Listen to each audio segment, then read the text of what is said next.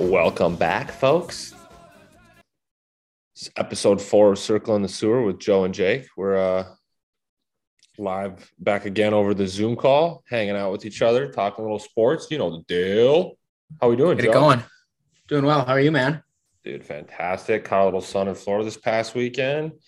Hung out with the grandparents. Feeling good. Feeling alive. Got some vitamin D in the system. You know how it is. How about you? Look, in Chicago?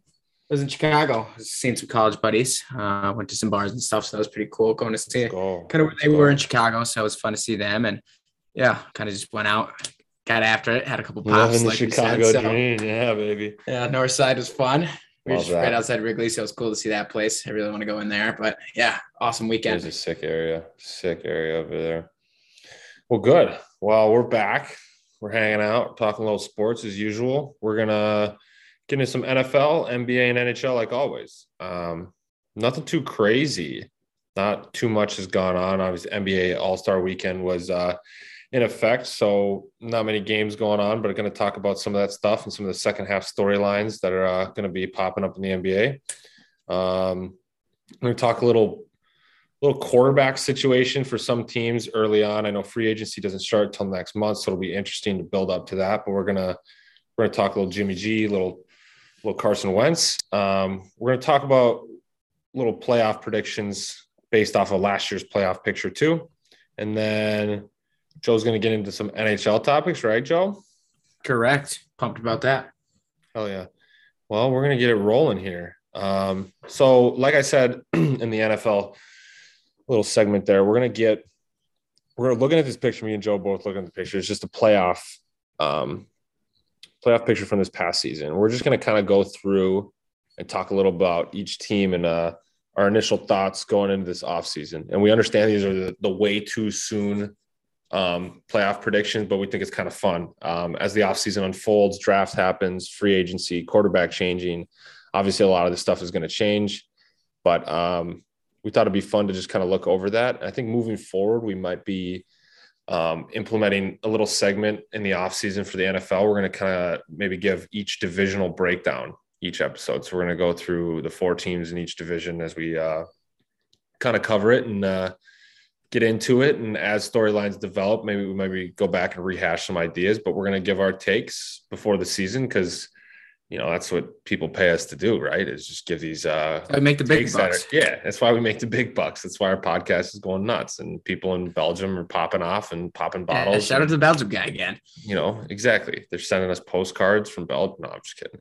But yeah, we're going to get into it, and let's start right away with the number 1 seed in the AFC this past season, Tennessee Titans. What do you got on them, Joe? Are they going to be the 1 seed? They're going to repeat, or where are they going to fall? I don't think they'll be a 1 seed. I think they'll be back in the playoffs. I mean, Derrick Henry obviously needs to get healthy. I think that team obviously going in free agent too. I think they're going to get some pieces, add some pieces that. So I think they'll be back in the playoffs. I don't have them as a 1 seed. I feel like they might need to just focus on defense. Maybe is that kind of what they need to add to in free agency? I don't really know too much. I feel like their offense is set.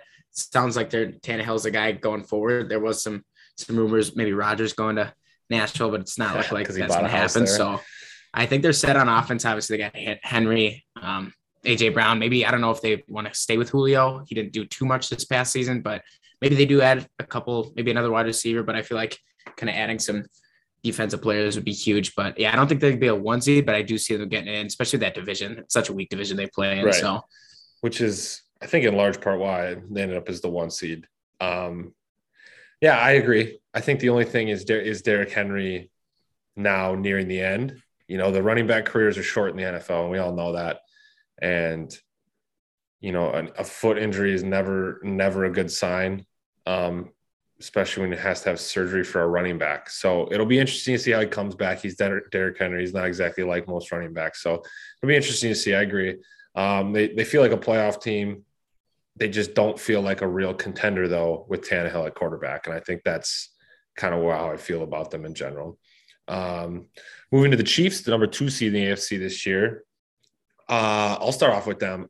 I think they're back. I think they're the 1 seed. I think Mahomes and Andy Reid and just that whole team learned a lot from this season. not only from the playoffs, but I also think, you know, they felt like they were skidding at times during the regular season, which I know people love to hate on Mahomes as quick as they can. But ultimately, I felt like he really didn't play the best all throughout the season, but still made those adjustments enough for them to make it to where they are. And I think it's a big step for him, who's still so early in his career. If they could add maybe one more wide receiver, I think they're like, you know, I just think if they could get one, like Allen Robinson in free agency, if they could sign someone like that and get him there next to Tyreek and Kelsey, I think their offense is obviously next level. And what if they picked up like Antonio Brown? That would be crazy. And it's literally like the most explosive offense of all time. Because you imagine AB and Tyreek on opposite sides. Like, I'd be unbelievable. Like, yeah, Mahomes would break every record. And I already think he might do that anyways. But yeah, that'd be interesting to follow, see if they make any moves. But defense improved. But overall, I think the Chiefs are.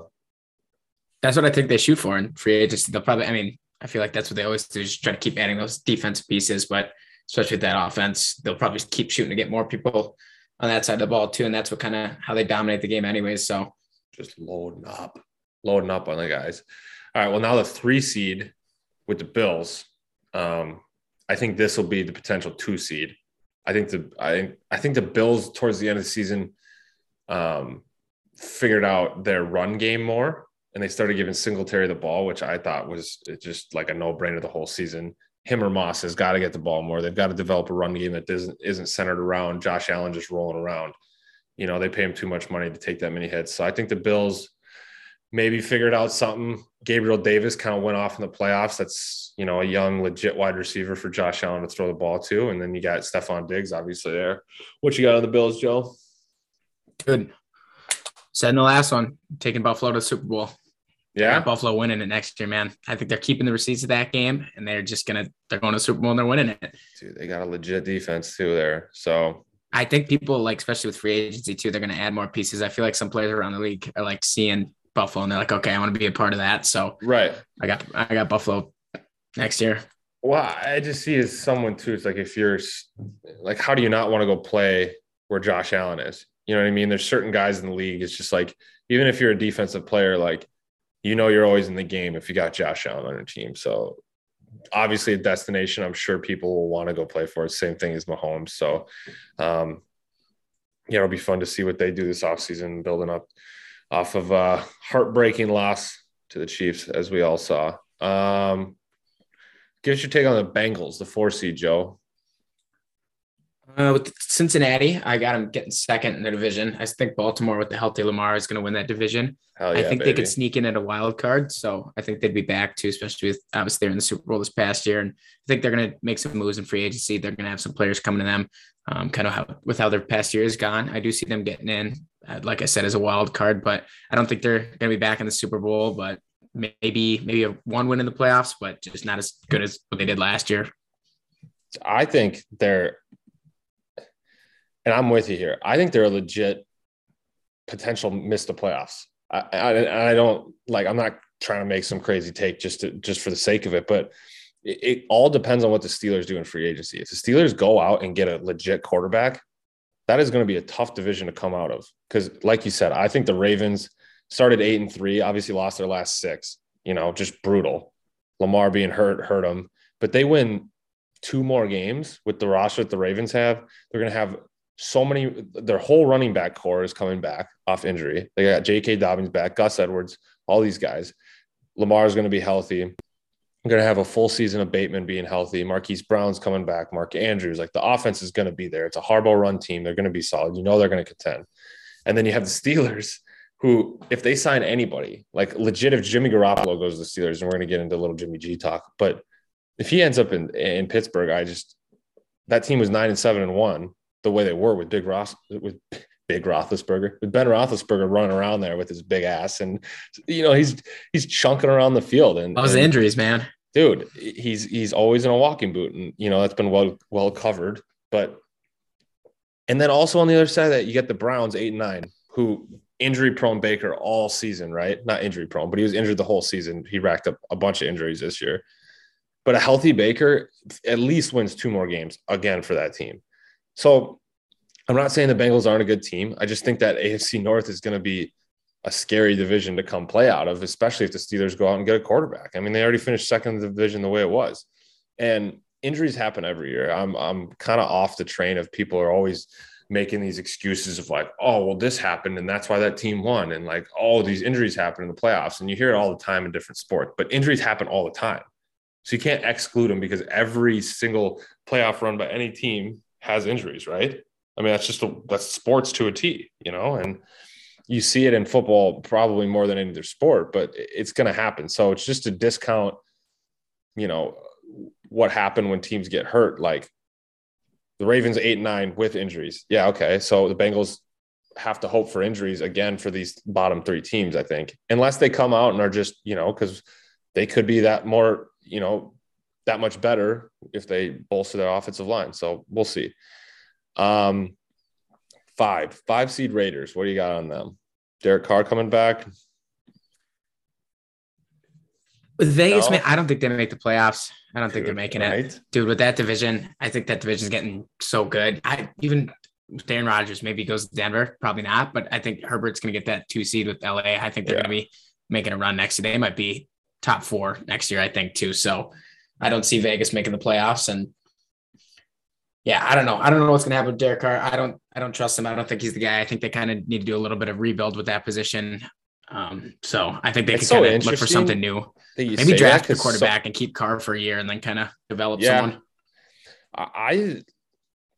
He's someone who I feel like has maybe some of the most mixed reviews, but like from so many, like you think on one side of it, he's gotten some brutal luck, brutal management, a cheap owner, like coaching changes all the time. Doesn't really have many offensive weapons consistently besides Waller and Jacobs. Jacobs only been there 2 years, been young.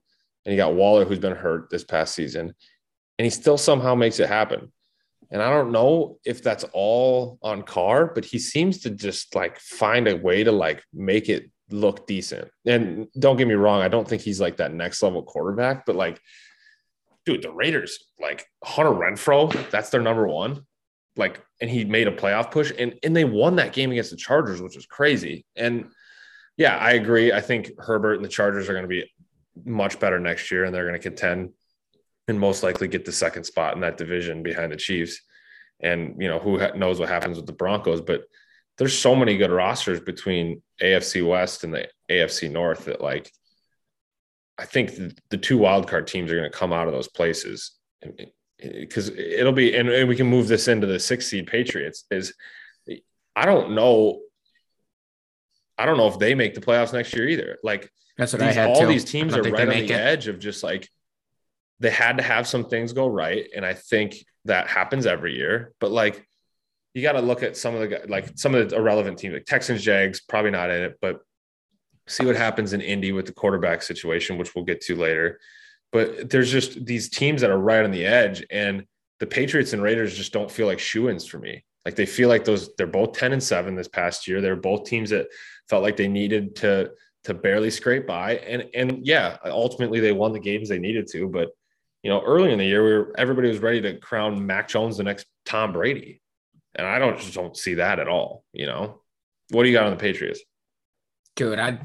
Mac Jones is so boring to me. He just sits in that the Patriot system and they just win games. Like he's just so boring. That game against Buffalo when he threw it twice, I'm like, you got to be kidding me. How can that happen? Obviously, that's a Bill Belichick run the ball twice, but just I don't know. I can't see. I think it's just gonna be I think they go 500 next year.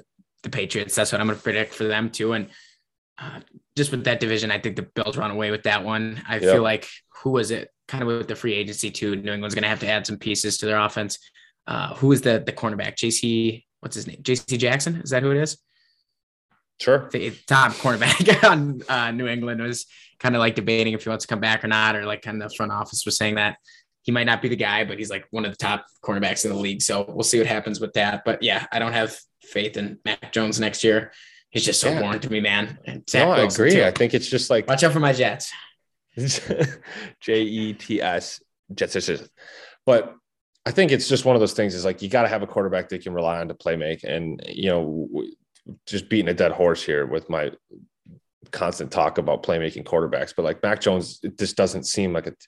Like the Patriots have to be that good at everything else to overcome, not overcome, because I don't want to say that, but like he isn't a guy that's just going to single-handedly win you games, right? No, like if you put Mac Jones on Jacksonville, I feel like he'd have way much worse of a year than Trevor Lawrence did. Oh yeah, for sure. And I think they'd build the offense differently, I'm sure, if you have a Trevor Lawrence, but I think Mac Jones was picked by the Patriots because he fit that, hey, I can play game manager. I don't have to try to do all this. Cause like, yeah, and not discrediting what he did at Alabama, but like, it's pretty easy to just, when you have five offensive linemen that are absolute studs, to drop back and, oh, hey, I have four professional wide receivers lining out left and right of me at Alabama, and I just chuck the ball all over the field to him. You know what I mean? Yeah, so he'll definitely need a game where he needs to step up and prove like why he's the starting quarterback in New England. Yeah, and we'll see. We'll see. And he's coming into his second year, obviously, but it'll be interesting to see what happens with him. But again, I just think the AFC is just loaded with a lot of quarterback talent, and it's gonna be a fun, you know. And Steelers, last 7 seed, we'll get to here, and kind of talked about them, but it's just, again, if they get a quarterback, I think that with Juju potentially signing back, they got Chase Claypool, Deontay Johnson, like 3 legit young wide receivers is fun. They got a second year this year with Najee Harris. Like, they're going to be a legit offense. And we know what TJ Watt, defensive player of the year, can do on the defensive side to literally like take over games by himself. And yeah, again, with free agency moves, if they get a quarterback, they could, which I have to imagine they're going to, right? They're not going to roll with Mason Rudolph. Who is it? Rudolph and Dwayne Haskins are the only 2 guys they got right now on the depth chart. Exactly. So they're going to draft or free agent, Kenny Pickett, right? Going to Pittsburgh. That would be sick. All right. Well, we can save the NFC. Let's save the NFC for next time. And we'll roll into some the quarterback talk and Jimmy G. There were some initial reports that he might be going to Washington. I read an article on The Athletic that swears he's going to go to Pittsburgh. I think the other teams possibly are Denver, Saints, maybe Tampa Bay, doubtful, but you know, and there's always this constant question with Tua and Miami, and how do you feel about Tua in Miami? Do you think he's staying there? I feel like they are, because that's part of the reason why they claim to have moved Brian Flores out of there, is because he didn't really believe in Tua. He'll be the guy next year. I just think next year is a really massive season for Tua. If he doesn't get it done next year, they're going to look other ways too. With this new head coach coming in too, I feel like he's going to look for other options. I feel like last year we said that about Tua, like this was his year and then this happened. And I don't know, maybe even if Tua gets a fresh start somewhere out of Miami, I could see him taking off as well. Yeah, I think Miami sucks next year. I think they're going to be brutal. And I think it's going to blow the Jets. I kind of hope that they're extra bad just to show like how good Flores was and how much he like impacted that team. Cause I could see them easily just being brutal. But anyways, moving back to Jimmy G, is, where do you out of the teams on this list, Joe, where do you want to see him land? Where do you think would be the most fun for NFL in general to see Jimmy G? Dude, I think with like how Jimmy G plays and kind of what you said with Mac Jones, I honestly think like the best system with him would be in Pittsburgh. Right. Kind of similar to like that Mac Jones, like the system works well with Jimmy G going to Pittsburgh. I feel like if he goes to Washington, they're just going to be brutal. Like, I don't think Jimmy G can bring you that. Exactly. Win the game out of, come up with these crazy plays. Like, he just needs the right system. And I think with all the players in Pittsburgh, I feel like that'd be a good fit. That's why I kind of said Tampa too. That's why I kind of threw there on the list, just kind of with the guys they have around that team and kind of the culture they've built over these past few years. But I feel like Tampa's going to try to get more aggressive. I mean, obviously I saw those reports with Deshaun, and I don't know how that's going. Probably won't happen, but right. Yeah, I think the best spot for him would be Pittsburgh. What are you thinking? Dude, I think I have to agree. And I think it comes down to how I'm like the other spot. I think my second after Pittsburgh would be the Saints. I feel like he could do a good job in that, like that team. I don't know. I just feel like towards the end of like Drew Brees' career, like he felt similar to Garoppolo, like doesn't like Brees' arm was like less amazing towards the second half of like the last couple of years. And so I feel like Garoppolo could plug and play into that offense, because just like, I feel like that organization is really well ran, but now with Sean Payton gone, we'll see. But yeah, I think Pittsburgh is, I just feel like Pittsburgh is at a spot where they have a good enough roster where they could go right now. You know what I mean? Like Jimmy Garoppolo can get the Steelers to the playoffs, in my opinion. And he could do that. They could do the same thing with like what happened with San Francisco, how they drafted Trey Lance. Maybe they could do Pittsburgh brings in Jimmy G. They go after, let's say, Kenny Pickett with their first pick, kind of do that same thing that San Fran did with Jimmy G's kind of getting bounced around, but maybe Kenny or whoever they choose, or if they do go for a quarterback, kind of learn from him for a year while they're still having that opportunity to even make a Super Bowl run. Obviously, we saw what San Francisco happened in them last year, so that's the way they could look at it. And that's the curious part. And this is what I'm thinking too, though, is in order to get Jimmy G, what do you have to move if you're a team, right? Like, what do you move to get Jimmy G? Because you don't want to move a first, right? Because you don't think Jimmy G's like your quarterback of the future, right? You're not long-terming like this is our franchise quarterback for the next 10 years with Jimmy G, right? And so you don't want to move a first because, well, you're going to get your, like, that's first rounders is where you find your franchise quarterback, right? Like that's where the good quarterbacks, the franchise changing quarterbacks are going to be, first and second round probably, right? So you don't want to move those picks for them. So you give them a third round pick for him. Is that enough for San Francisco to move Jimmy G? Because at the same time, like San Francisco doesn't feel like they have much negotiating power, right? Everybody knows they have Trey Lance there. Nobody knows they want to hold on. You're taking that, right? But that also at the same time, like for a starting quarterback in Jimmy G, who's won as much as he does, doesn't his third rounder just seem like not enough? But like then you look at it and you're like, well, shit. What would you give more than a third rounder for him? Yeah, I don't even know, man. I feel like San Francisco, I feel like they're going to trade like a fifth round for him. I didn't like dude, they're completely passing him. They got Trey Lance. Like what are they going to ask for? I know it's such an interesting situation when you have somebody who seems to be worth something in Jimmy G, but you also feel like you have no leverage because you're like, well, what are they going to do? Just hold on to him and just have him. No, he's gone. You know what I mean? He has to be gone. So they're going to take. So, yeah, I guess it'll become somewhat of a bidding war, I have to imagine. But I feel like it's going to be a pretty like whoever steps their foot in that pool first is going to offer real low. And then it's just going to go from there. And which is crazy because I think it's going to be such a good deal for a team. I think if you get a fourth or fifth round pick giving up for Jimmy Garoppolo at this time, like, and like you said, any team that takes him then could just do like exactly what you said. Like rental quarterback. Jimmy G goes there. You draft a guy like Kenny Pickett, maybe for Pittsburgh.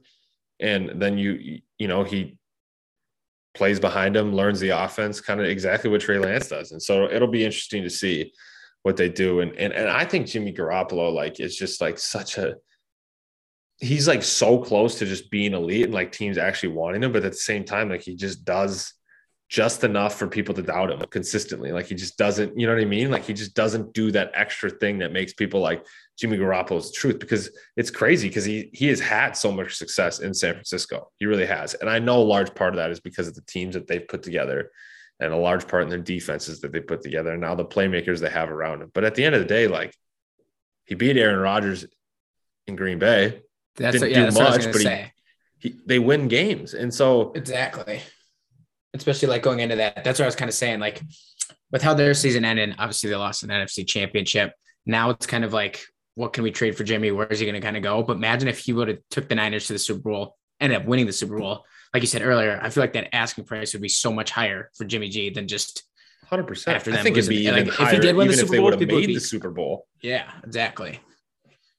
Like if he would have done something in that Rams game to really stand out and like feel like he's the next level quarterback, like, dude, I don't know. But he doesn't, you know, at the end of the day, he doesn't. And so that's why we're sitting here talking about it. Cause I like, it'd be crazy, but he's gone to a Super Bowl already and we'll see. And clearly the 49ers wanted to move off him. Yeah, either they're that high on Trey Lance or they're that low on Jimmy G, you know, like it's a combination, but it does surprise me that, I mean, did you see Trey Lance play that one game? I saw some highlights. And it was against Houston. I saw a couple. He looked fine. But, I mean, it was against Houston, so you can't really grade of how well he played. But, and I think too, is there is some early expectations that are maybe too high on a lot of rookie quarterbacks, just because, you know, the patience, I feel like, in a lot of these organizations are so much shorter than other times, where like there feels like quarterback development is so rushed now.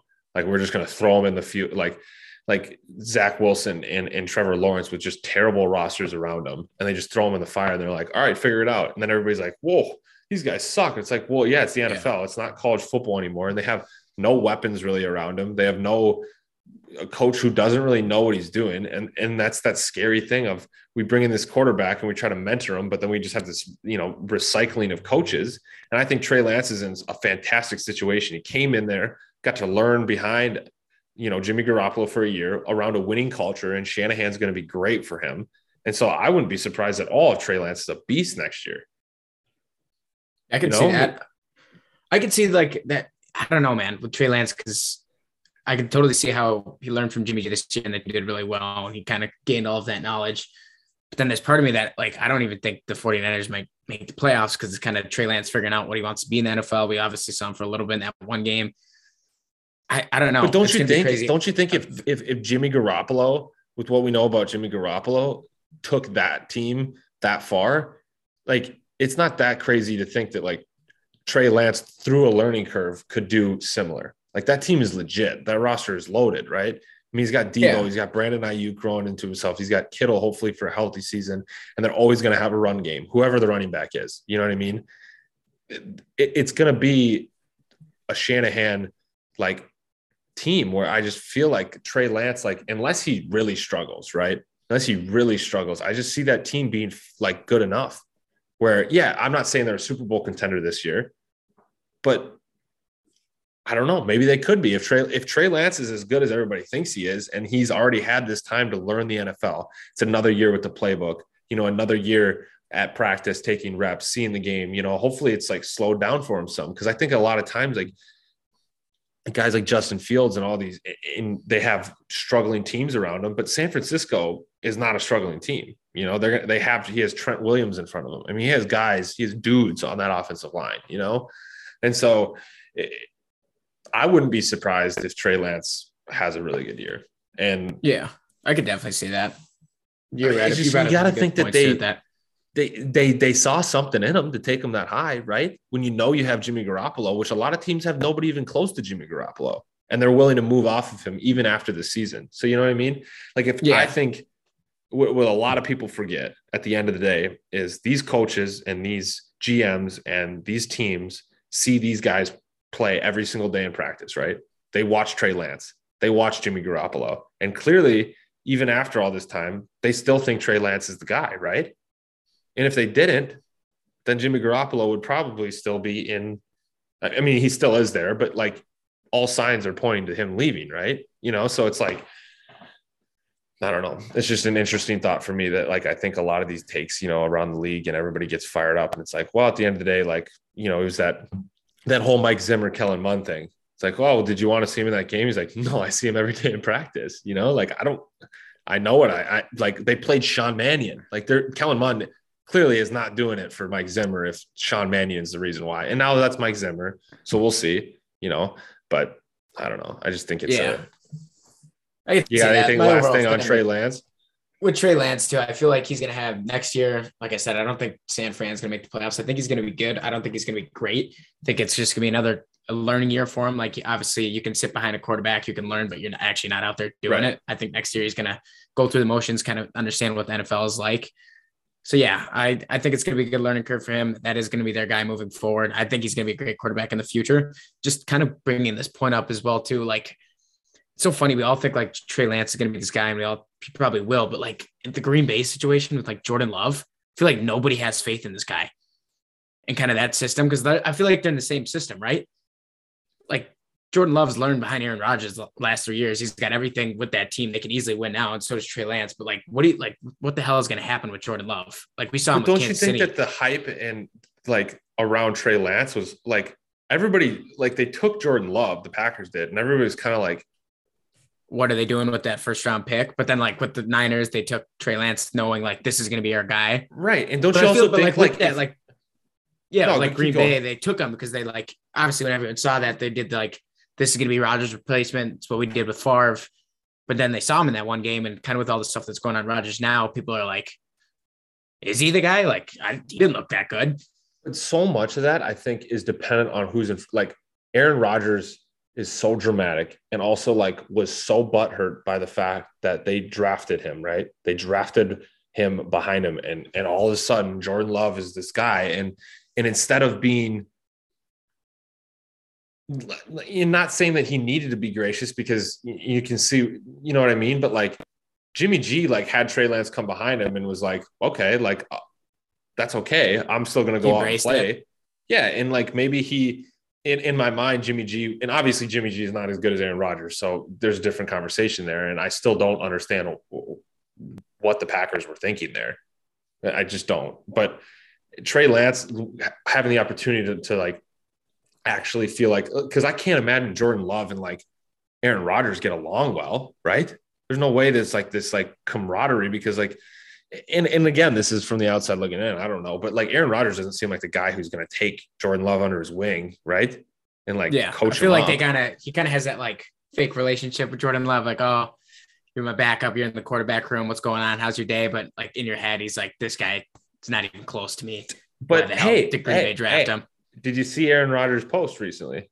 Yeah, that's what I was saying. Like he liked the quarterback room. Well, but I'm saying when maybe, that happens, main, like, maybe Aaron Rodgers is a changed man. What's Green Bay doing? Maybe Aaron Rodgers is a changed man. He took He took on a 12-day cleanse, and he came out of it full of gratitude. Maybe he's just like completely different person now. Case of Bush Light went to Hawaii and didn't check his phone for 12 days, and now he's completely changed. I think he had more than I think he did the opposite of a cleanse. I think he just got hammered off of wine and whiskey. I like this team. It's like, actually, I miss my ex. Shailene Woodlands, what's up? Like, dude, he literally had like a love letter to her on Instagram. Yeah. I think did they break up? Oh, yeah. They're back together. No, they just broke up, I'm pretty sure. Okay. But then he thanked her.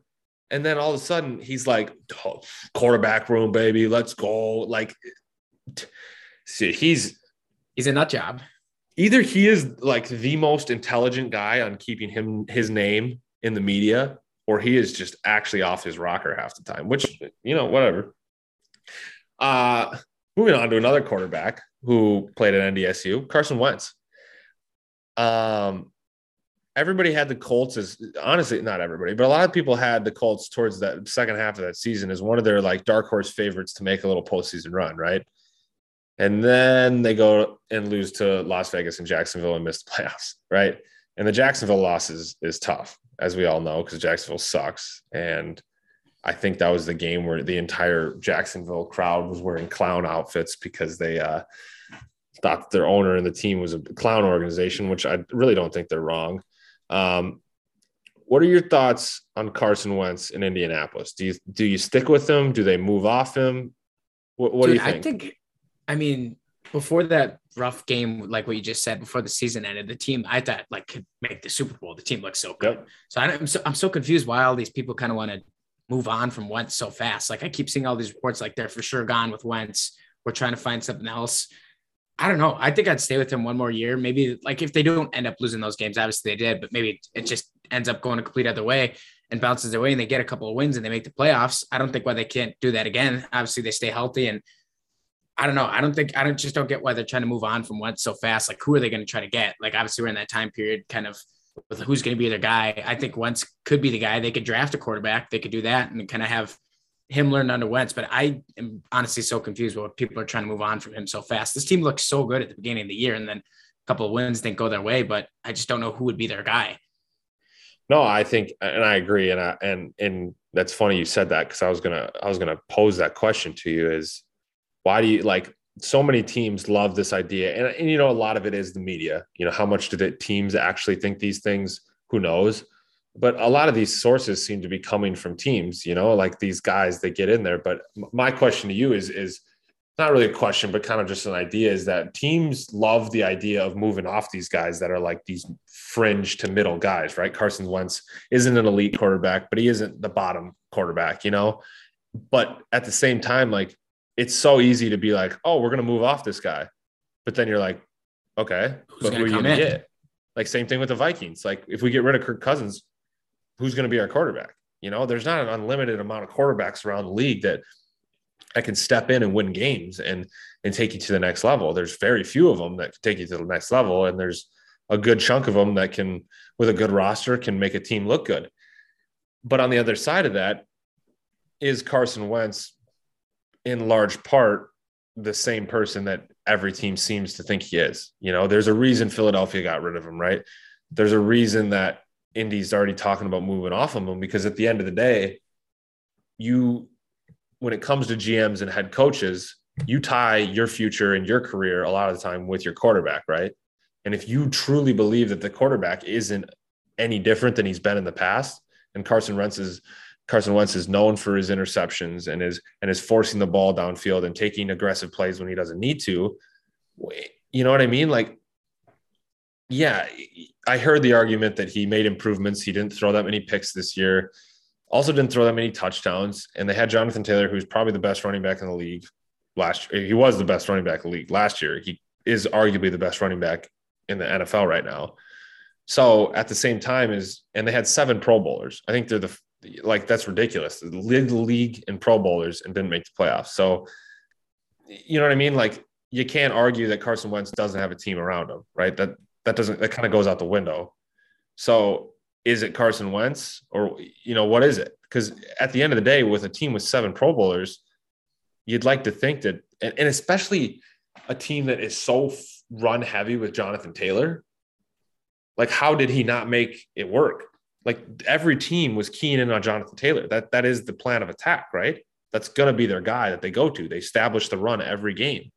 And Jonathan Taylor ran for upwards of 100 yards almost every game, and he got plenty of touches. So why wasn't Carson Wentz able to elevate that team is kind of the question I throw back at you. Like, why wouldn't they think to move off him? Like, if they feel like they could trade Carson Wentz and maybe give up some picks to get a guy back, like, don't you think Jimmy Garoppolo in Indianapolis, or is he similar to Wentz? Yeah, I feel like he's similar to Wentz, kind of with, like, Indianapolis. They saw, like, they bought into him because they saw his, like, MVP year, obviously before he got hurt when they won the Super Bowl, and they're like, he still got that in him. There's something in Carson that we can pull out.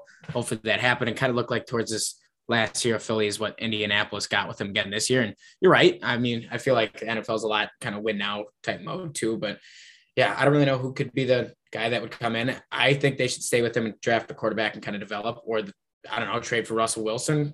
I don't really know what the hell they could do. So yeah, it's just kind of my thing. I don't get what people want to. No, what were you saying? Sorry. I like you were saying too, just when I was just so confused with people are trying to move off someone so fast, but it's just like, who do you want? Who's going to be your guy? And it's like 10 good quarterbacks in the NFL that could win right away. So I don't know. It's a weird situation in Indy. They have such a great team with everyone around them. So yeah, it's weird. No, I agree. And I think I'm going to say it was the best team that didn't make the playoffs, in my opinion, them and the Chargers. Right. And if you look at the full roster, because I think we look at the Chargers and they're like, they didn't make the playoffs. They're pretty good, but they have the best, you know, a really, really good quarterback. Whereas Indianapolis has a really, really good roster, but maybe not the quarterback to take them there. And you're right. If not Carson Wentz, who? That didn't make any sense. If not Carson Wentz, who? You know what I mean? But you're right. I don't know who, but I feel like it's one of those things with as good of a roster as they have right now. And who knows how long Jonathan Taylor is, again, the running back thing. And they got, you know, some of these guys that they probably don't have on a contract long-term. Like, if you have an opportunity to move Carson Wentz somewhere potentially and get something back, like, I feel like you have to be looking at those options. That's just my opinion on it. I agree with that. I just like, who are you going to, like, if they're going to try to go for someone and want to win now mode, obviously, which they probably are thinking, but it's like, they're going to have to move some of those players that they have. Like, they're going to have to move a couple of first rounds, or they're going to have to move some players. I feel like that have even made the Pro Bowl for this star quarterback. Right. No, I agree. I mean, what if Derek Carr in Indianapolis, is that a playoff team to you?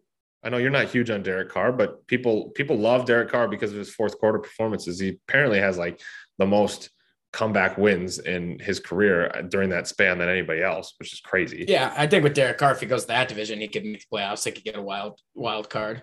See, that's what I mean. It's like, I feel like that isn't that crazy of a reach, and guys like that caliber. But I feel like that's just a team. Like when you get, if you go for like Derek Carr with that, I feel like they're just settling to make the playoffs. Like, I don't see that team going and winning the Super Bowl. I could see him getting over that hump and like beating Jacksonville and making the playoffs.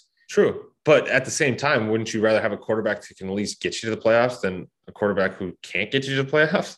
True. But I get it. I get it. I'm just saying, how much were you willing to give up for a guy like that, right? You shouldn't sell the farm just to get to the playoffs. But if they can get Carson Wentz, you know what I mean? Like, what's Carson Wentz in a first rounder get you? And that's what I don't know in the NFL, like what these first round picks mean to players, because like what it was Stafford. For Stafford, they gave up Goff and 2 firsts, was it? You know, like, yeah. That's a lot to me. But is Stafford that much better than Goff?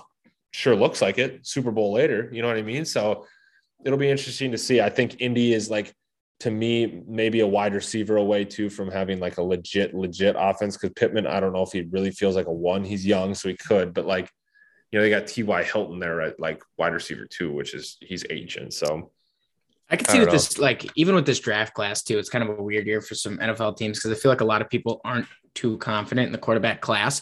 I feel like if we're having this story with next year's class, it'd be a whole different. Yeah. I feel like there'd be a lot more trading pieces, trying to go get those top end guys. This year, I feel like it's just kind of a passover year. And I don't know. I feel like a lot of teams, like, I feel like Indianapolis is, they might stick with Wentz just because I don't think who's going to be the guy unless they try to go for Wilson, Carr, Roger, like, who's going to come in there and step with offense. So, no, you're right. Well, last little thing that I had in the NFL, besides the NFL Combine coming up, and we'll talk about a little bit more after the Combine actually happens. But I think that, and this is my little Viking segment here, and this is just the one thing I was thinking about. I think the Vikings should trade Dalvin Cook. And hear me out. I think Alexander Madison is, as proven in moments, has not the same ability. I'm not going to say he is as good as Dalvin Cook, but he has the ability to be as effective as Dalvin Cook in certain situations. And Dalvin Cook seems to be Dalvin Cook that he's been, which is really good when he's healthy. When he's not healthy, he doesn't play.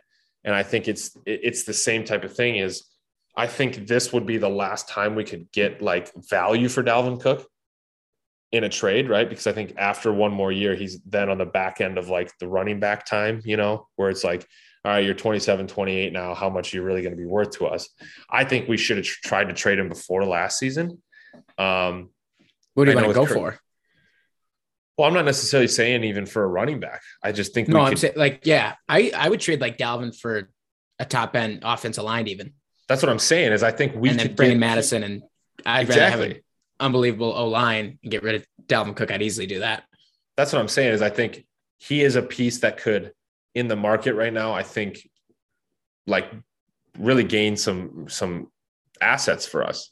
And like you said, like trade him for a pick, trade him for an offensive lineman of some sort, because I think And we'll see. And maybe I'll bite my words when O'Connell comes in and then use Dalvin Cook, and all of a sudden Dalvin Cook's like, you know, the best running back in the league, and he's already up there the way it is. So it'll be interesting to see how he fits inside this offense. But I just feel like I don't know. You could like trade him to a team that kind of needs some like media hype. Yeah. Or like put Cook on a team that doesn't, I don't know, like for example, like the Jags and be like, oh, they could kind of get the fans excited about something. Sure. Right. Player of like Cook with his caliber and bring him in. That's what I just kind of think running backs are. They just bring fans. Houston. He should go to Houston. Yeah. They have no running back. People in Minnesota are like, Dalvin Cook, that's our guy. But it's like when you really think about it, you really don't need him that much because running backs you can go kind of get anywhere. You get a 6th round running back. And we just like Dalvin Cook on the Vikings because Dalvin Cook's name and who he is. But when you think about it, we really don't need Dalvin Cook. No, and that's exactly my point is I think to a certain extent, most running backs are replaceable. Now, yes, Dalvin Cook is better than Alexander Madison. I'm not saying that Alexander Madison is better than Dalvin Cook, but I just feel like what we could get for Cook and what we could have got for Cook last year could make up for the difference between Cook and Madison. And we could replace that. Like, imagine us with a better line and Madison. Like, we already saw what Madison can do with the line we had last year in those games that Cook was hurt and Madison played, and he was already good. Now we get rid of Cook on our team and we build a better offensive line. Okay, Madison's even that much better of a runner, right? And Kirk has more time. And, you know, our offense, you know, we go get a playmaker on the defensive side, you know? And again, is I don't know what running backs look in the trade market because I feel like they rarely get traded. You know what I mean? Like, that's just my thought on it. Again, I wish it would have happened last year because I feel like a year earlier, like 1 year difference in running backs' career is like everything. So I'm sure it won't happen, but just a little thought, just a little snippet for it's you folks thought. Back home. Yeah.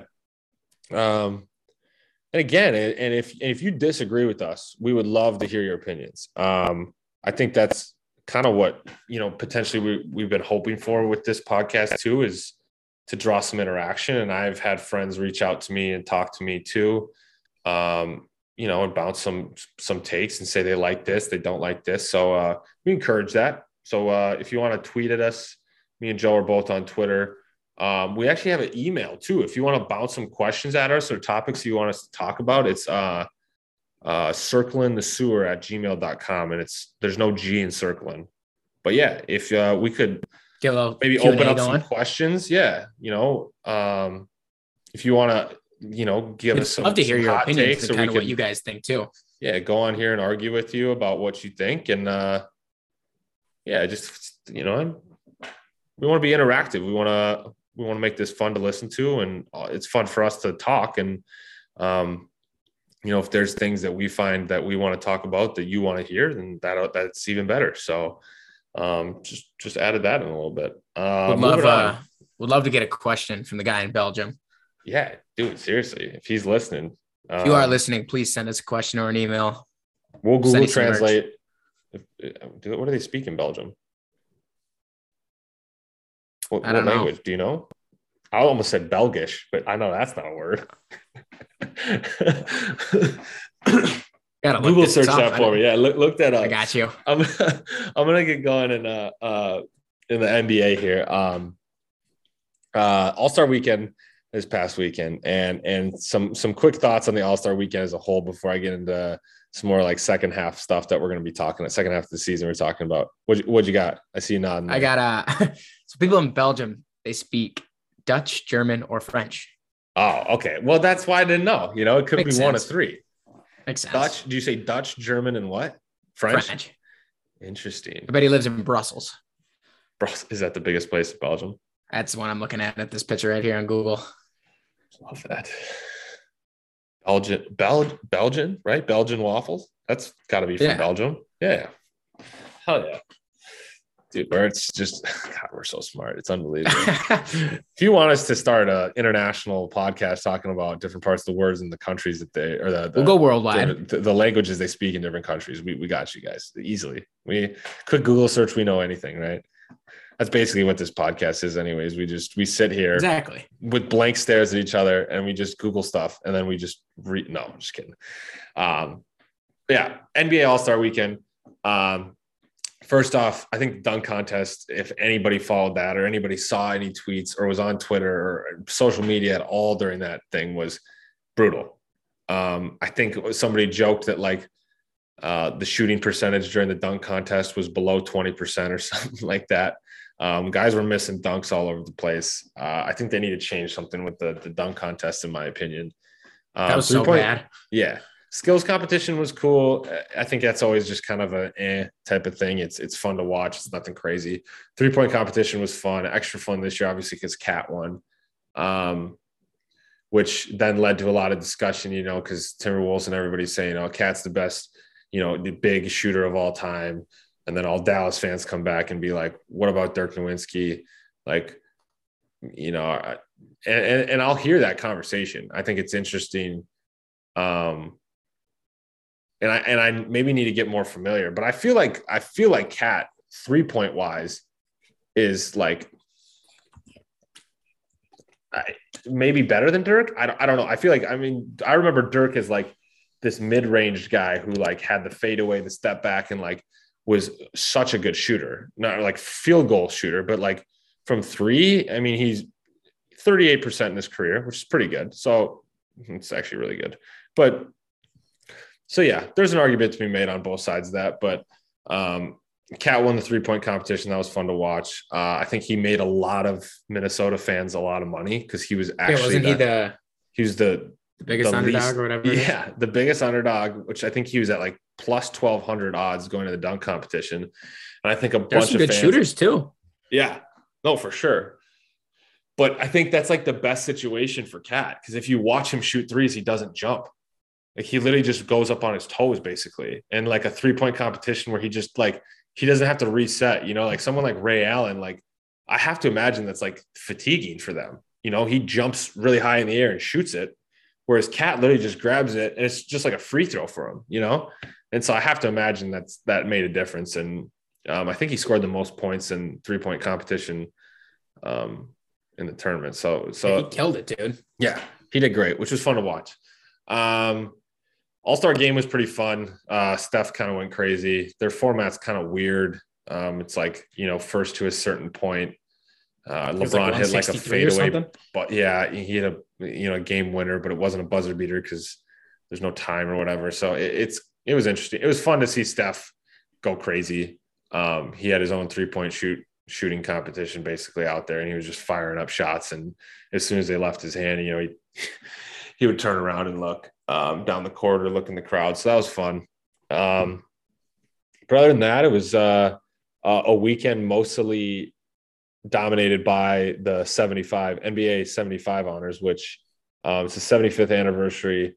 And they came out, for those of you who don't know, they came out with this list of the best 75 players in NBA history, which led to a lot of discussions all over, you know, who's better than who's on this list, who deserves to be here, this and that. And I've enjoyed it a lot. You know, I've seen some takes on Twitter and stuff that, you know, people are saying these guys are better than these. And one of the ones I saw yesterday was, do we really think that Russell Westbrook and Damian Lillard are better than Tony Parker and Klay Thompson? And I instantly said, yes, because, and this leads me into my other thing of how quickly, and I tweeted about this too. And I think, in large part going back to, and I know on other podcasts I've talked about this with Tom Brady, but Tom Brady and LeBron James have also like, I think they've ruined how people view players after their prime, right? So you see guys who go through their prime, they're these, you know, Hall of Fame type players.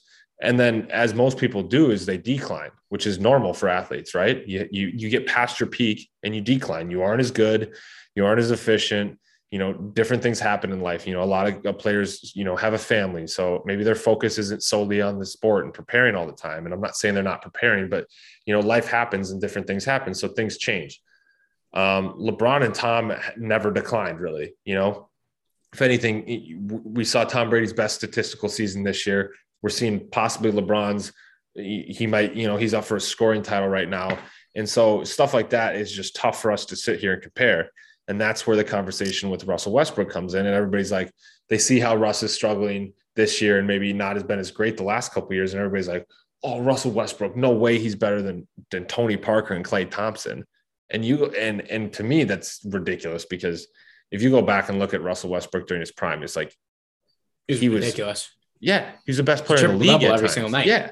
I mean, he's one of the most explosive players that has ever played.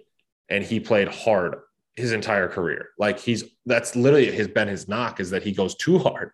You know, he doesn't have a downshift. And when it comes to, you know, end of games, it's like, well, can he make this play happen? Or is he going to be moving too fast and turn the ball over, you know? And so anybody out there listening that thinks Russ Westbrook isn't on that list or shouldn't be on that list is crazy because he is top 7 point guard of all time for sure. Probably a top 5 point guard. It'd really be a hard time for coming up with 5 point guards that are better than Russell Westbrook. And to me, it's just, it's that recency bias is that people see what Russ has been this year and they see what the media says about Russ. But if you actually go watch him play, like he still is good. He still gives you moments. And yeah, he's not as consistent anymore, but like he's still one of the best point guards of all time throughout his career. Now, right now he's probably not, but I think it's such an interesting topic because, you know, like he's better than Tony Parker. Tony Parker was a part of one of the best teams and dynasties and runs and coaching staffs and played with Tim Duncan, who is one of the best big men of all time, you know, and Russ has mostly been on his own in his career. Yeah. He had that run with Kevin Durant and they were really good. And who knows what it could have been if they would have stuck together, but, and then Damian Lillard is a 6-time All-NBA player. So, like, I don't really need to go into that because I think Dame has spoke for himself, and we've gone over that with his loyalty in Portland, and I think that's the only reason he hasn't won more. But Dame is legit, and I don't think there's really any doubt in that. And Clay is good. Clay's a great shooter, but go look at Clay's stats. Like, he's been on a great teams, and he's been vital pieces to that, but to just straight up say that Clay, who – is Clay's better than Russell Westbrook during his prime? No. Is Clay better than Damian Lillard during pretty much his whole run? I don't think so. I would much rather have both of those guys on my team in their primes and take their career over Clay so far. Now, that's not to say that Clay's not going to finish as a top 75 player, but like to me, like right now, it's like Clay's just, he's been Steph's sidekick. You know, Russ has been Russ, and Dame's been the guy in Portland since he's come in the league. So, and yeah, you know, Steph Curry's not a terrible guy to be a sidekick to, but I feel like with Russell, like it just comes at a bad timing with him. Obviously, with like all the debate if he should be on the top 75, just because like how poor of a season he's having. But if you'd had this conversation in his prime, so many more people would be jumping on. Oh, for sure, he's got to be in, right? Obviously, but I just feel like with him having a bad year, people are like, oh, not a chance, which sucks. Well, but I definitely seem like he should be in it. I mean, he's electric, dude. When he's in his prime, triple-double every single night. Like on 2K, he was like a 90. He was up there and like one of the best players in the video game, and now he's like 75 overall. Yeah. Well, and I think too is that's something I encourage you. Maybe you knew that's NBA how I know when players are good. I just look at their overall 2K. 2K rating. Dude, that's funny. See, I haven't played an NBA game in too long. I think of NBA Live. That's when I played like 05, I think it was, with Melo on the cover. That was my game. But again, and Melo's somebody too, who people see Melo. Did he make like, it? Or how no? Can he be in? Oh yeah, dude, yeah. Melo. He absolutely should. When he was in Denver, dude, he was unbelievable. And even when he was with the Knicks, he was unbelievable. Like dropping 53 points a night at Madison Square Garden. Like he was iconic. Melo was iconic, dude. But then you got to think like how long he's been in the league, right? And then you compare him to LeBron, and not anybody does that. That's why LeBron like is LeBron. It's just like end of conversation. There is no NBA player that does it as well as LeBron has done it for as long as LeBron's done it. You can hear the argument. I'll hear the argument about him and Jordan as the GOATs, but Michael didn't do it as well as LeBron has done it for this long. And that's not up for discussion because you saw it at the end of Michael's career. And Jordan, yeah, you could say what you want about leaving for baseball and retiring and this and that, but like LeBron's played for straight through and been arguably the best player in the league every single year. And to compare to these other guys who during their span were one of the best players in the league, but to think that every player is going to be that consistent throughout time is just, it's not likely. It's not going to happen. And so you think about guys like Melo and D Wade, who were so dominant during their prime in the early parts of their career. And they are one of the best 75 players ever to play the game, but they played alongside LeBron the whole time. So they got overshadowed. And that's, like we were having that conversation too with guys like Peyton Manning and Tom Brady. Like that's just the way the sport is. There's probably going to be somebody better than you at times, but that doesn't discount how good you are. And so I think fans forget quickly after 1 to 2 years of players regressing and players getting older and Melo not being Melo the way he was before and Russ not being Russ the way he was before. And, you know, D Wade playing in Cleveland with LeBron and not being the D Wade that we remember in Miami scoring 30 points a night. Like guys change, like it's okay. But like you got to go back and look at their prime, go watch YouTube highlights of their prime, and then come back and talk to us about how good these players actually are, because it's absurd to just discount what these guys did for 6 to 7 years, 8 years, 9 years, and just dominate the league. And then all of a sudden, you know, they've changed their role and they're much older and they're playing against basically younger versions of themselves. And Ja Morant's coming to the league, and yeah, Melo's not going to be the Melo he was before. So that's my little rant for the time because I got fired up talking about it because it's good, man. These are guys that we grew up, I grew up watching. And, you know, so many like, and there's always going to be new fans, and I get that. And you always probably are going to think that that player of your generation is going to be better than an older player. Like, that's just the way the sport works. You know, that's why, you know, people of our generation are probably more biased during LeBron than Jordan, but like to just discount how good these players were during their prime and during their careers is just absurd to me.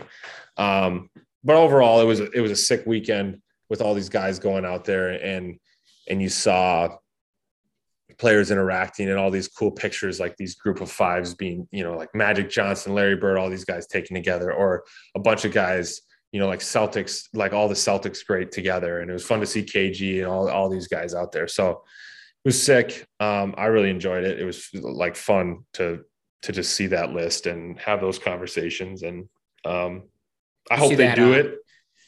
What's up?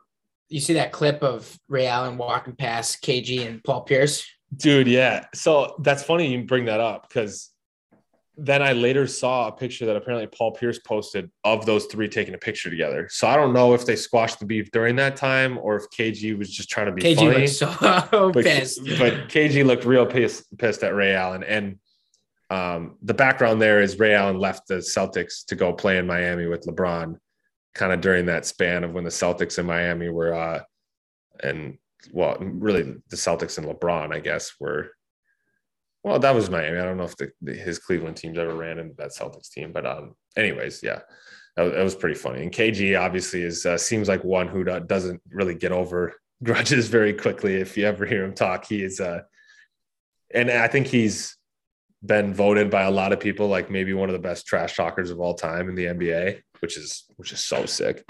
Because he was electric for the Timberwolves. But moving forward, not spending too much time, just going through some potential storylines and stuff going in the second half, and then I'll give the floor back to Joe here for his NHL segment. But Chris Paul is out 6 to 8 weeks. He has a fracture in his thumb.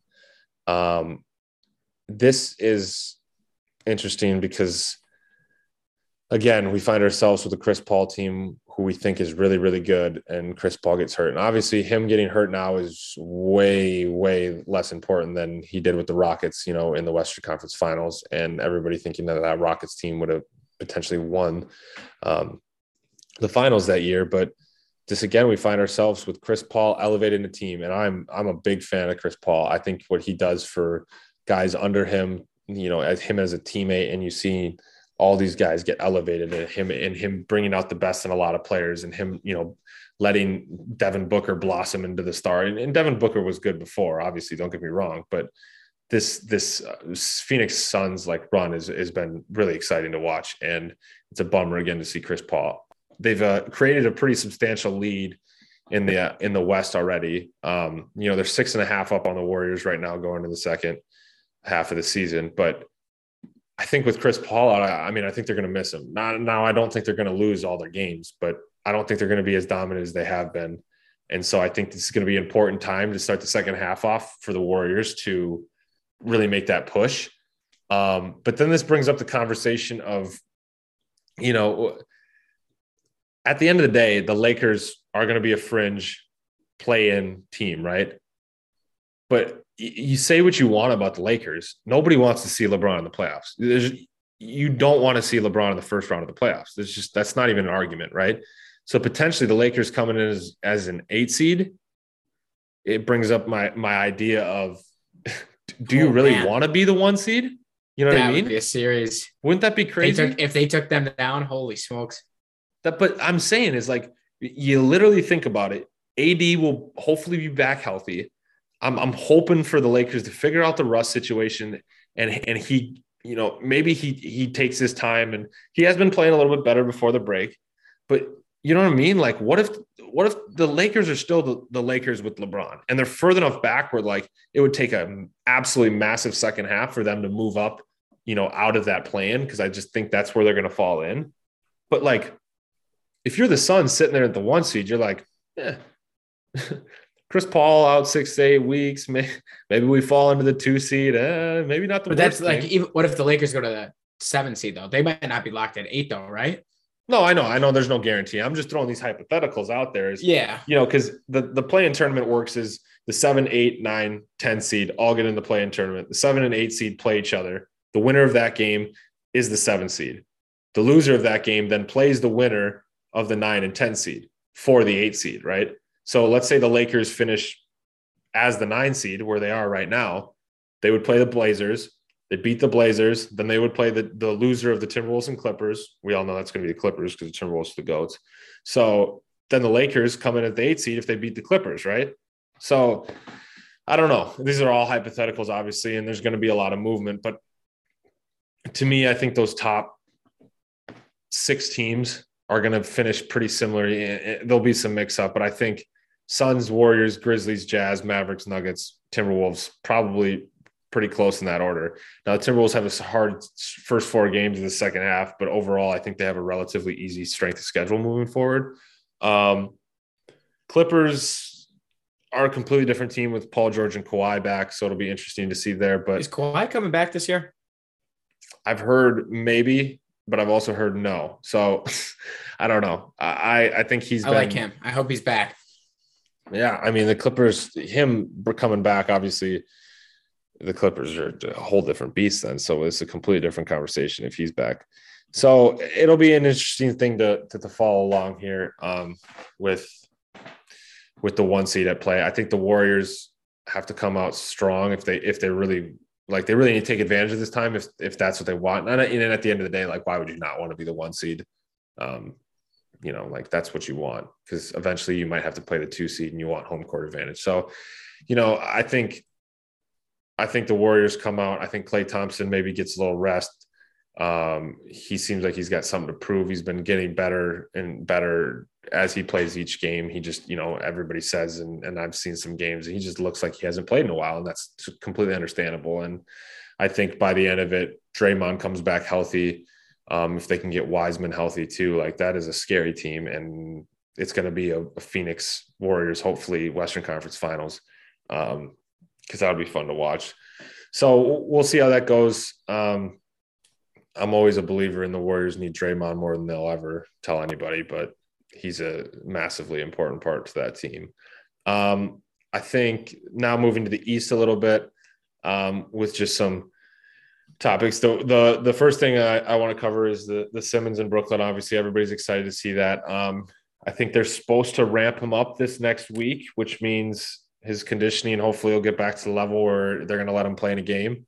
So that'll be an interesting thing to see. Obviously, I know we talked about before is that he's trying to shoot potentially to come back so that he can play the Sixers in Philadelphia. But on the Brooklyn topic, I did just see that in the next couple of weeks, New York might be lifting their mask mandate and the vaccine mandate as well, which obviously with Kyrie there, it's such an interesting point because now he's back then, right? He play at home games. If this actually goes through in the next couple of weeks, we might be seeing Kyrie playing all the games, which completely changes how I feel about the Nets. And I feel like it changes how everybody feels about the Nets, but granted, if they play Toronto, then we have ourselves in another situation of, well, he's not vaccinated, so he can't play in Toronto.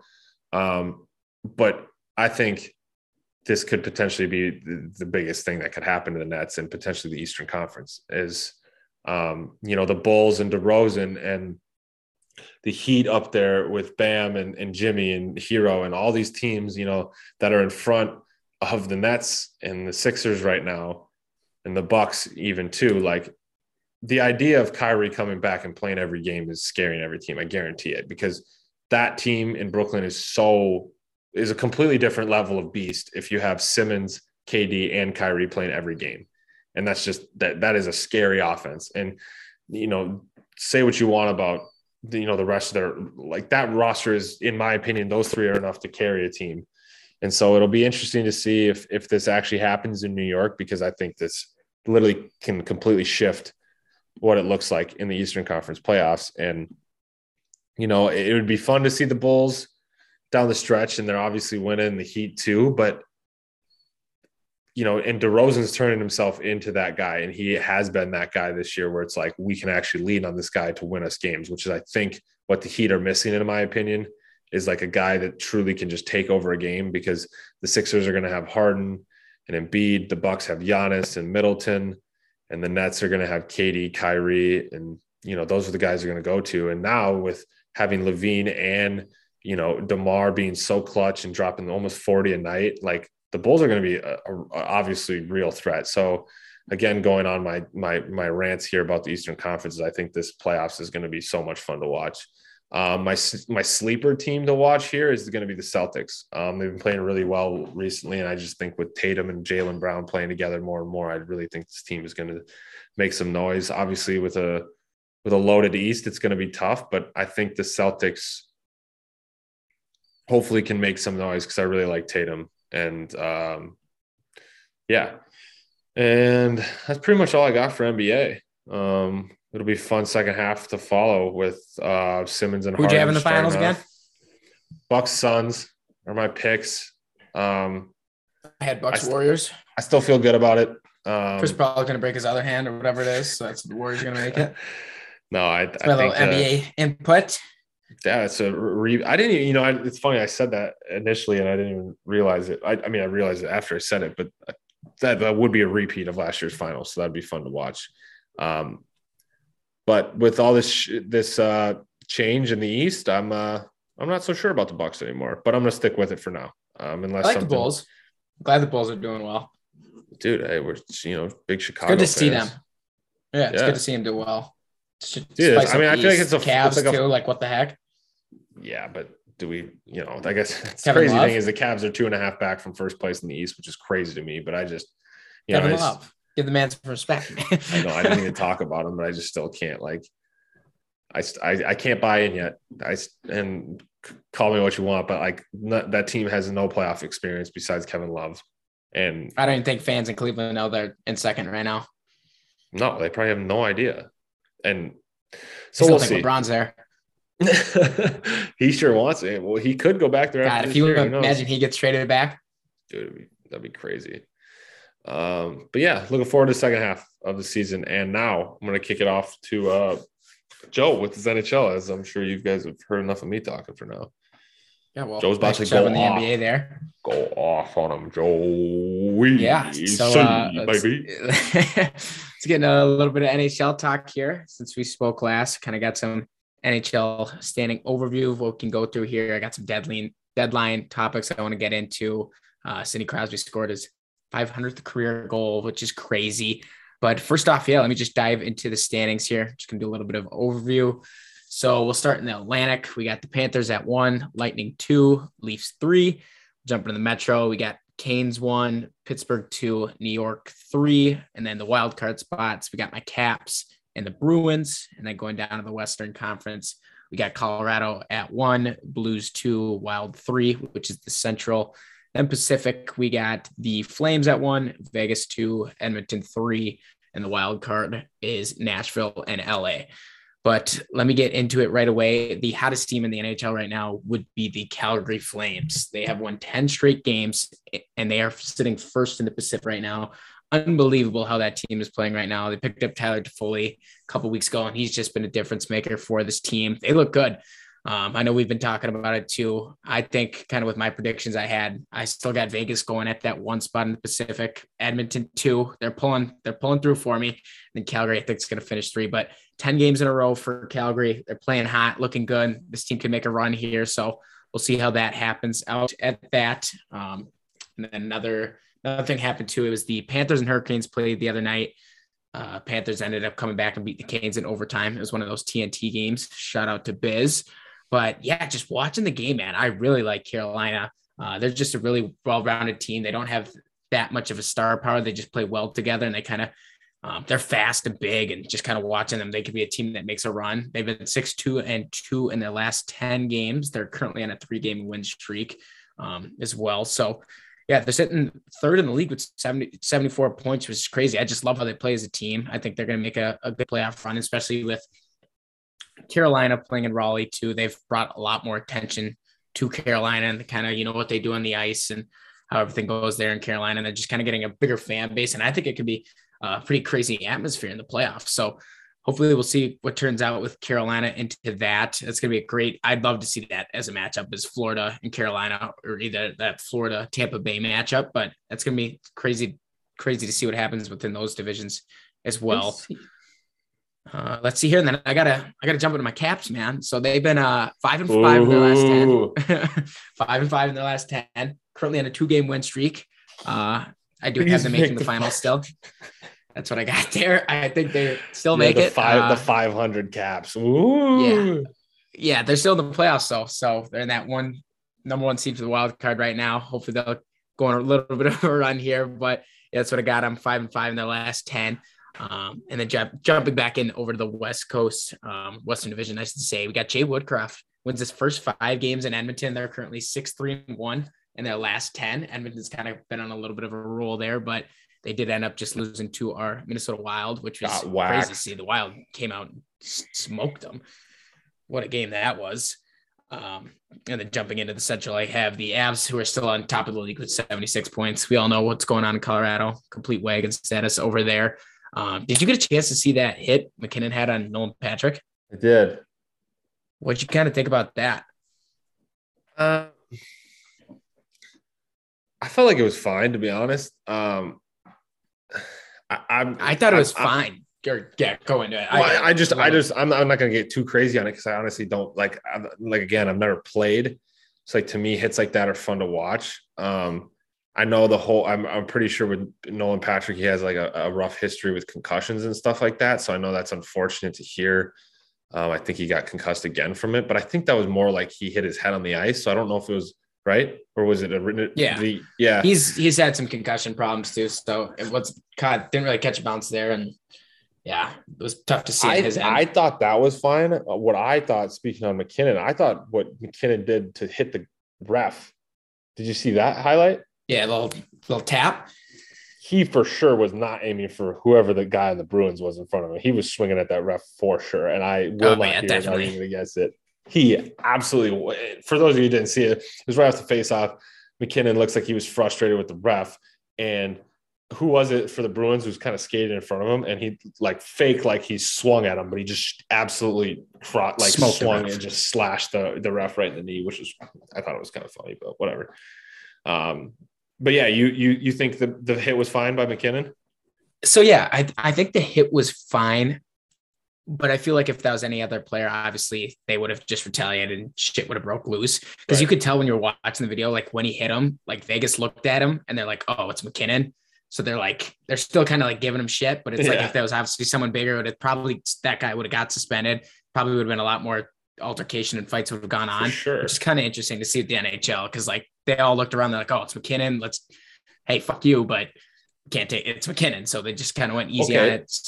So let me ask you this question quick before you move on. Do you think you've watched the NHL a lot longer than me, obviously. Do you think that's something that's been changing in the NHL where guys like that don't I'm saying if you look in the past, would someone like McKinnon would still have gotten crushed if it would have been 5 to 10 years ago? Has it been moving to these stars are a little more protected now or per se? Yeah, you could say that. We even saw that. I saw that in the game last night with Minnesota. Kaprizov took a little bit of a cheap shot behind the net, and people are Greenway and Hartman were already jumping on the guy and kind of been getting in his head. Yeah, so I can definitely see how the stars are kind of getting a little more protective for sure. 10 years ago, that guy everybody would have been going after him too. Kind of jumping into that, even with how the suspensions work, because McKinnon hasn't had a big history of getting suspended in the league. And if that was anyone, prime example, if that was Brad Marchand, he would have got suspended again. So right. It's just it's interesting to see how the NHL works because everyone was just looking around oh, it's McKinnon, star of the NHL. We're not going to fight him. Take it easy, blah, blah, blah. But it's just it's weird how each player has their own perspective because if that's Marchand or Ryan Reeves or any other big guy in the league, that person's getting suspended because it looked bad, especially with Nolan Patrick with his concussions and everything. But the NHL just looks at it we can't take McKinnon out. He was obviously just hurt weeks prior to that. So it is kind of interesting to see how the NHL. Okay, so then my next question, if we're protecting the stars, do we think we should suspend the goalpost that took such a cheap shot on Austin Matthews? I mean, that was so uncalled for. You see the goalpost? Dude, the goalpost just completely blindsided him there. Goalpost should be done for a little bit. That legit was – I have watched that clip of him answering that question from – the reporter so many times, and I think it's so funny. Matthew's a great guy, dude. He kills it in his interviews. I just thought it would be a good idea to just, stick my face right through the goalpost. Great question. Oh, man. Shit. Sorry. Anyways. Yeah, no, good. But kind of keeping in that division too. Dude, the St. Louis Blues, they've been kind of sneaky, man. 65 points, or 66, I should say. If they're one point ahead of Minnesota. Dude, they obviously killed us in the Winter Classic too. Brutal. This Western Conference, it's gonna be a bloodbath heading down to the road. So I like St. Louis. I haven't had a chance to watch them that much, but just kind of going into their players and kind of their history. Obviously, they won the Stanley Cup. I kind of see him making a run down the road, but hopefully it all works out. The guy was going off for him. Is it Kyrou? Jordan Kyrou. He's also shout out to Tim Kristofferson. Picked him up at one of the first few weeks. He's been nasty this year though. I know that's but yeah. It's crazy to see the Blues, man. I feel like with our division, it's just mostly been us in Colorado that have been talked about. Nashville's been up there. Dallas is kind of still fighting to get that wild card, but St. Louis, they could easily get that second spot over past the Wild. So it's going to be interesting to see what happens. Hey, we got two games in hand on them though. So yeah, so we got to get those games back. Big one against the Maple Leafs on Thursday. It's going to be an awesome game. So excited for that. Awesome game. Is that what I'm saying? Yeah, you got a little fucking Boston accent there all of a sudden. I liked it. Sounds like was that New York? I don't even know the difference, to be honest. Awesome. God. Maybe it was a little Boston. Well, no, the Wild. Oh, yeah, I can hear it now. Wild, yeah. Yeah, we're jumping on the Wild. But anyways, I want to get into, we got the trade deadline coming up, and I got some lines that I kind of want to go over with you here. So I think the Wild need to shoot for a center. And if they want to kind of get another player, maybe another left wing or right wing as well. So the lines we currently have right now, this is how I thought we could do it. So currently I want the Wild to either go for Claude Giroux or Joe Pavelski at the trade deadline. Oh, yeah. Came up with these lines. I got Kaprizov. This is going to be the first line. Kaprizov, Hartman, Zuccarello. And then the second line, I got Fiala. We either trade for Giroux or Pavelski. We put them at that second line center with Boldy. I think that'd be a great fit. And then if we don't go for them, or obviously one other team takes them, I think we'd go for JT Miller. We could have Greenway play with Greenway, Eriksson Ek, JT. That would be a hell of a line. Or we could just have Miller bounce between some lines if we had him at the winger. I also saw that Jake Dabrowski's obviously wanting to get out of Boston. He's been very vocal about trying to get out of Boston this year. He's averaging he's got 22 points this year. He's more of just like a potential fit. I think he kind of has the same perspective, like what we traded for Fiala.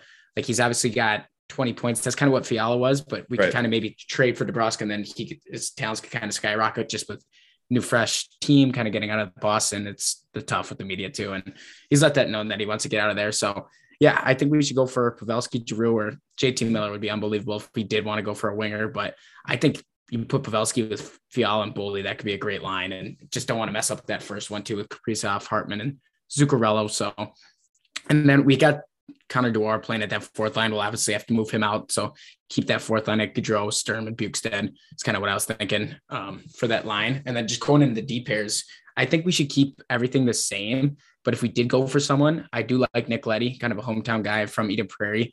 And I feel like the risk we wouldn't have to give up so much for Nick Leddy. And then the other rumors people are going around for Chychrun. Obviously he's in Arizona, but the asking price is so big for Chychrun. Like we're going to have to give up someone. We're going to have to give up picks. That's why I think we should go for Nick Leddy, because we don't have to give up as much. But kind of just going into Chychrun, I think he's going to get traded. And I thought it'd be St. Louis, Boston, or Toronto. Muzzin just went down literally last night. So I think you could see that in Toronto. That would be unreal. Boston would be cool. And then St. Louis, other teams that I thought could use some help on their defense to kind of bolster that run for the playoffs. So yeah, it's just kind of what I was going into with my trade deadline and some previews of what I thought maybe the Wild could do. I got a question for you. Do you think going for, so obviously with your options of forwards here with Pavelski and Giroux are probably the biggest asking prices out of those guys, right? And maybe JT Miller's up there too, but I feel like DeBrusk is like, and obviously I don't know too much about DeBrusk, but I think in these types of situations, and a lot of times I feel like you see we're seeing this in other sports of guys that want out of places. I feel like getting them to a new team, like you can get like even a better player than what you were originally asking for, right? You got DeBrusk saying in Boston that he doesn't want to be there. So you get him out of there, put him in a contending team, and he's got this new life. And like, more excitement around the game, you know? And I feel like out of those four guys, like he's probably got to be the lowest out of those four, right? Value-wise. Exactly. Is that fair to say? Yeah. Like I said, he's got like 22 points. I feel like Boston kind of wants to get rid of him too. And they could kind of exactly similar to what he did with like the Grand Fiala trade. Like I said before. Yeah. I think we bring DeBrusque in, which I don't know if it will happen. I just put through that on there just for the hell of it. But yeah, we bring in DeBrusque, whole new change of life for the guy. He's young, he's fast, unbelievable winger. So yeah, I think it'd be a good fit, and hopefully maybe that pull that off. Well, and I think too, so my other question for you is, do you think we're better off going for a guy as a rental right now? Like, are we close enough as a team to make a real Stanley Cup push and get one of these guys for a rental? Or do we truly need someone like DeBrusque, like you said, who's younger, who we can potentially build off of and build for these next couple of years? Because realistically, yes, we're good, but we're not even the best team in our own conference right now, right? So you got to think, and I know the playoffs, anything can happen. And obviously you just want to give yourself a chance to be in those situations, to give yourself a chance. But do you feel like we're close enough to truthfully and truly go after a guy that is going to be a rental, but can elevate us to that next level like Giroux or Pavelski? Or do you think we need to go more long-term? Yeah, definitely. If we do go for Giroux or Pavelski, it's going to be tough because I feel like if we do go for them, we're obviously in the win now mode, and we're going to have to give up a lot too, which would probably be a first round pick for either one, maybe a prospect as well. And it's just kind of getting the fact, because I know Giroux came out and stated that he wants to go to St. Louis, Colorado, or us. And he's going to be a free agent, same with Pavelski at the end of the season, just knowing maybe, hey, we go on a run, they play well, they like the environment, Minnesota, we could re-sign him maybe this offseason, but more than likely they're going to want to go take another big deal with some other team for a couple of years, get more money. Obviously the Wild probably won't be able to do that. The team we shape up, that's why I do like the DeBrusque, maybe bring him in there. He's young, don't have that big of an asking price, and kind of develop his game in Minnesota and keep him for a round. So yeah, I don't know. I would rather have the Pavelski, Giroux, go for it now. Let's win the Stanley Cup, rather than kind of developing DeBrusque is what I'm saying. And kind of hopefully he turns into something, because that's more of a 50-50. You don't know what you're going to get with him. Like with Giroux and Pavelski, you know, these guys can help. They've been to the Olympics. They've been on great teams. They've been on teams that have been in the playoffs. When you're trading for guys like that, you know what you're going to get at the deadline, but obviously the asking price is going to be higher. But I wanted to put DeBrusque in there because, hey, I think he could be a great player for some other team. He just needs to do change of scenery. So I don't know. It's going to be interesting to see what the Wild do at the deadline. And from my understanding, correct me if I'm wrong here, we have a pretty good like group of prospects with the Wild, right? Correct. Like, yeah, we have some young guys, and we also have some guys down in Iowa that are pretty solid. So when talking about going for Pavelski and Giroux, how much of that are you willing to give up? Would you obviously? Yeah, I think I feel like Boldy is just overshadowed, like took over like the rookie, because those two came up the same exact game. And Boldy obviously is taken off this year as a rookie year. I feel like if they asked, like if they said a draft pick and Rossi for Giroux, I think I'd do that just to win now. What draft pick? Are we talking a first rounder or second rounder? I don't know. I don't think I would do the first rounder Rossi. If they did, just a second rounder, because Rossi was our first rounder, right? Yeah, but I feel like that's because with what we've seen in Boldy this year, like if we want to go for one of these guys, we're going to have to trade one of these prospects. And I feel like since we've seen what Boldy's been able to do this year, we're going to like, no, this is going to be our guy. And obviously we have Kaprizov going forward too. So I feel like it is we got to take a chance if we got to give this guy up, if we want Giroux or Pavelski. Right. Well, and that's a fair point. I was just curious if someone like Rossi is someone to you that feels like we don't want to give up, but you're right. Boldy has already proved that he can play at a high level in the NHL, which is a young guy that we got. So having him, I think, obviously kind of changes our perspective moving forward on who to give up and who to hold on to, right? Yeah, it'd be a whole different story if like Boldy wasn't producing it. If both of them came out for two games and wasn't working out, it'd be a whole different thing. But I feel like Minnesota kind of has a different perspective since Boldy's taken off and he's kind of being like, okay, we can trust him. He can be our guy. Hey, do we want to trade Rossi? Maybe go for Drew. I don't think this would be happening if Boldy didn't step up or one of them didn't. So yeah, it's going to be crazy. I just want the Wild to make some moves. I feel like we need to, especially with the Avalanche, and I feel like we're going to need to add pieces. There's been some, I've gotten some people's opinions, like we shouldn't trade for anyone. We should keep the same team, but I don't know. You look at all the teams that won the Stanley Cup in the last 3 years, they've all added pieces at the deadline that really bolstered their team to make a run. So I feel like we need to do that if we really want to go for it. I agree. Awesome. Then another little note I had, Sidney Crosby, 500 career goals. Crazy. This guy's, I had his jersey when I was like 10 years old. Yeah. I remember with the Pittsburgh Penguins jersey. It was cool. So yeah, congrats Sid on 500 career goals. Great to see, obviously a future Hall of Famer. But yeah, that guy can get you a goal, an assist, whatever it may be. He's always stepping up. So even with Pittsburgh too, man, they might make a trade for Fleury. I don't know. They're sitting in second right now in the Metropolitan with 70 points. So it's going to be crazy to see. I obviously saw the rumors of Fleury going back there. They maybe get the whole team back together, Malkin, Letang, get all the boys. So yeah, it'll be cool to see. Do you feel like that's something they really need to go on, or do you think they'd be like a tandem with Jari? I think Jari's been playing well, eh? Yeah, Jari's the man. I don't think they need to. I think that would just be more of, holy shit, we got the boys back. Here we go. Let's make a run. But yeah, with Fleury, I think he's going to end up. Dude, I hope Edmonton gets them. I really do. Colorado, if they get them, oh boy. Vegas, their GM came out and shut down the rumors, saying that they were going to trade for him. No longer they are, so that's done. I thought maybe that could be a possibility, but it's going to be crazy to see where Fleury ends up. Well, he's legit and proved that he can already do it in the playoffs, so you got to think he's going to be moving here. And March 21st is the deadline we're looking at, right? So we got about a month until things start really cooking up. And the other thing, the last thing on Giroux is I saw that he's coming up on his 1,000 games played, and he's played them all with the Flyers, correct? So I think don't expect to see him probably moved until after that 11 games. I have to imagine he wants to play those 11 games in his 1,000th game with them. So he'll probably be close to the deadline. The one last question I got, NHL, and then we'll wrap this up, is I was thinking about this as just a general in sports, right? I feel like GM's careers are getting shorter and shorter, and us talking about the trade line kind of sparked this again. But if you're a GM with your job on the line, right, and you know you have a short maybe span of when the team wants you to win within, why would you not do what the Rams do or what LeBron seems to always do and just trade picks to get players now? And if it doesn't work out, you don't have to deal with the consequences anyways, right? But if you win, then you're a genius. You're saying, like, if I'm a GM right now, there's a possibility, like a really high chance I might probably get fired after this season, go for those players. Like, it's one of those things. It's like, hey, if you don't win this year or next year, like, you're gone. We're going to move on from you, right? Like, I know it's such a selfish mindset, and you could potentially screw, an organization over, but like, that's what the Rams kind of did, right?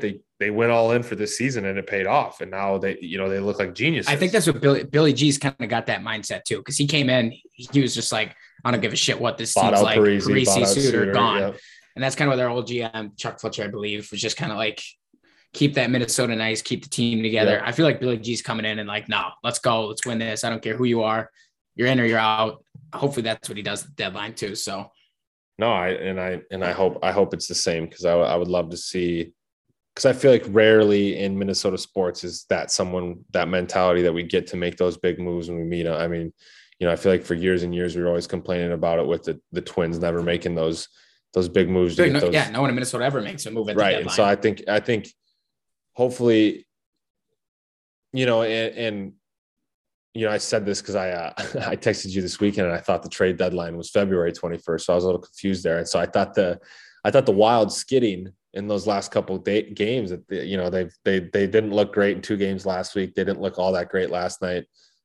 Started out slow, but I thought maybe some of those moments would force Billy G's hand. And obviously I know that we have a month to play out, but I still think it'll be interesting to see how the Wild look in these next couple of weeks and see how much that influences Billy G's decision-making moving forward.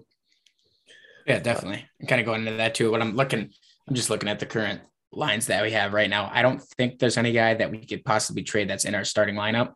So I do think it's going to be prospects and future picks. Like, I'm trying to, like, Greenway, we just signed him to a 3-year deal. Fiala, I feel like Fiala was up there, but then obviously he's gone on this tear. So I think we're going to keep with him now. Yeah. Especially him playing with a month ago. I think he would have been gone. A month ago, he would have been gone. But yeah, Goldie, Zuccarello, Hartman, Kaprizov. We're not trading any of those guys. And then obviously if you want to get rid of maybe like a fourth liner, maybe a team would take on like that Bukestad or a Gaudreau who's kind of been on some other teams. Maybe they would kind of take that in a package, but I don't see any of our starting guys going anywhere. No, I agree. And I think you're right. I think it's going to come down to how much Billy G wants it this year. Right. And maybe shipping out some, go get it, Billy G. I want it. Come on. We're rooting for it. And obviously, be a fun last stretch too down the, because we're playing for the deadline now. We're playing for the trade deadline. It's the next Stanley Cup is right here, March 21st. See if we can win that. No, but yeah, that about does it. Unless you got anything else, Joseph. No, man, that was it. Another real an episode here. Real spicy podcast for you. A little more sport episode 4. Here. Yeah, get in the groove of it, but yeah, like I said, feel free to reach out to us, hit us with, you know, tell us we're idiots, stuff like that. We love it. We love the banter. So with that being said, I think that about does it for episode 4. Yeah. Yeah. Yes, sir. I like all it, man. Right. Good seeing you. You look tan. Yeah. Thanks, man. I've been working on it. I need to shave a little bit, but that's all right. It looks good. Hey, thanks, man. You're kind of cute too. We got some trivia tomorrow. Excited for that. Oh yeah. Bring your A game. We're gonna have to study up tonight, but shout out to the boys. Yeah, we'll let you know how trivia goes. All right, well, adios. Peace.